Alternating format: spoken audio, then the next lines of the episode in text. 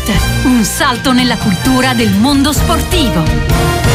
E allora, tra una telefonata e l'altra, in diretta con Radio Sportiva e con, come sempre, al venerdì l'appuntamento dedicato ai libri e sport. Eh, un consiglio per la lettura. In realtà oggi andiamo eh, su qualcosa di leggermente diverso, perché è un libro, devo dire, molto anche suggestivo eh, per chi avrà voglia, soprattutto per gli appassionati di tennis e non solo. Tra l'altro, insomma, tennis mania dopo questi ultimi grandi successi di Yannick Sinner tra la Coppa Davis e poi soprattutto l'Australian Open straordinario conquistato eh, soltanto pochi giorni fa. Lo sport del diavolo, scritto da Paolo Porrati. Ciao Paolo, ben ritrovato a Sportiva. Ciao.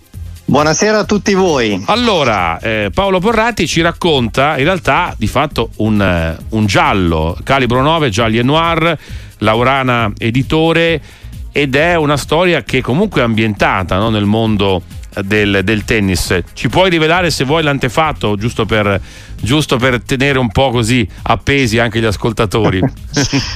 Volentieri, inizia tutto in una eh, umida serata d'agosto in uno dei principali circoli di tennis eh, di Milano, che è il Tennis Club Alberto Bonacossa. È un eh, turno di un torneo di quarta categoria, quello che giocano, che giocano in tanti, incluso sottoscritto. Si sfidano due cinquantenni. La partita, che praticamente avviene in un circolo deserto ed è arbitrata dal giudice arbitro eh, giudice Verri, un personaggio passaggio diciamo abbastanza particolare. La partita, dicevo, a un certo punto prende una piega strana perché uno dei due giocatori si accascia dopo uno scambio molto lungo e non si rialza più. E quello che inizialmente sembrava un incidente, quindi un infortunio, il giudice Verri poi scopre che in realtà è una morte, il giocatore è morto e sembra che non sia stato soltanto un infarto, ah. soltanto. non è stato un infarto ad ucciderlo, ma qualcosa di diverso. Quindi insomma inizia il giallo vero e proprio e lì dovremo essere bravi a intuire e soprattutto i protagonisti dovranno essere bravi a capire cosa è successo, cosa c'è sotto e in questo caso il tennis ci racconta storie eh, evidentemente mm, che magari possono anche tornare alla luce dopo tanti anni, insomma vicende eh, che riaffiorano, riaffiorano nel tempo. Devo dire che il romanzo voglio dire, la, l'ambientazione anche legata al tennis come, come, ti è nato Paolo? Cioè voglio dire, anche un fatto, immagino anche di frequentazione? Eh? Sì, sì, sono nel tennis ormai da, da, tanto tempo, in realtà nella vita mi occupo di tutt'altro, ma sono stato, sono tuttora giocatore di tennis, sono stato giudice arbitro, sono un grandissimo appassionato, ho girato praticamente tutti i tornei del mondo, l'ultimo Melbourne qualche settimana fa, qualche giorno fa, e direi che ho portato anche abbastanza bene e amo il tennis e tutto quello che rappresenta, non soltanto come fatto sportivo, ma anche come cultura, perché il tennis è veramente una cosa trasversale che appassiona tantissime persone.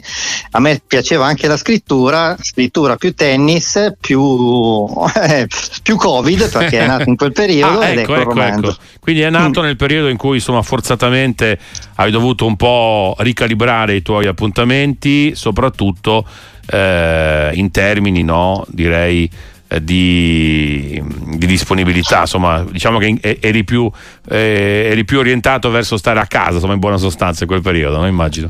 È vero, è così. Purtroppo. E tra l'altro era un periodo, è stata una strana combinazione. C'entra anche Sinner, perché una tra l'altro delle scene principali del, del romanzo si svolge durante le Next Gen del 2019, che è il primo torneo che ha vinto Sinner, e subito dopo è, come dire, c'è stato l'inizio del Covid, e insomma gli eventi sono collegati. Una di quelle strane cose che ancora una volta il tennis fa accadere e nel mio caso ha fatto accadere un romanzo.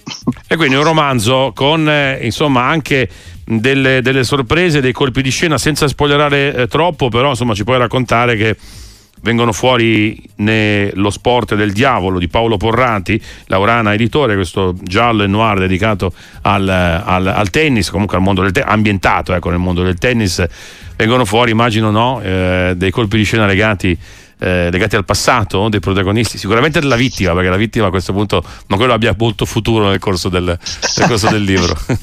è vero, è così e in realtà non è neanche l'unica vittima, perché... Ah, perché ecco, ecco, tennis, ecco, allora vedi che eh, già ci porti sì. avanti nel racconto.